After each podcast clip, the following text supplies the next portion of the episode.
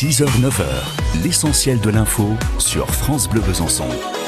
Et à l'approche des élections du, 26 mai, France Bleu a choisi eh bien de, de, vous parler des décisions de l'Union européenne qui ont une conséquence sur notre vie de tous les jours. Aujourd'hui, Audrey Tison, que prévoit l'Europe en cas de retard d'avion? C'est la mauvaise surprise du début des vacances, un vol reporté ou annulé.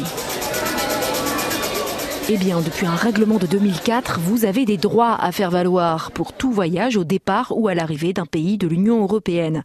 À partir de deux heures de retard pour les moyens courriers, la compagnie doit prendre en charge l'ensemble de vos frais.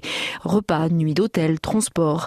Si votre vol est carrément annulé à moins de deux semaines du départ, alors vous avez encore plus de droits, indique Camille Bertrand, juriste au Centre européen des consommateurs. Une assistance euh, prise en charge, donc euh, hébergement, restauration selon ce qui est nécessaire et selon le, le délai euh, d'attente entre guillemets, une obligation pour la compagnie de proposer un réacheminement ou de permettre un remboursement des vols si le passager n'a plus d'intérêt à, à, prendre le vol à cause de l'annulation, et puis euh, une compensation forfaitaire en fonction euh, de la distance du vol et du retard à l'arrivée. Ça va aller de 125 euros à 600 euros. Les compagnies aériennes ne peuvent y échapper qu'en cas de circonstances extraordinaires, comme une guerre civile ou une éruption volcanique.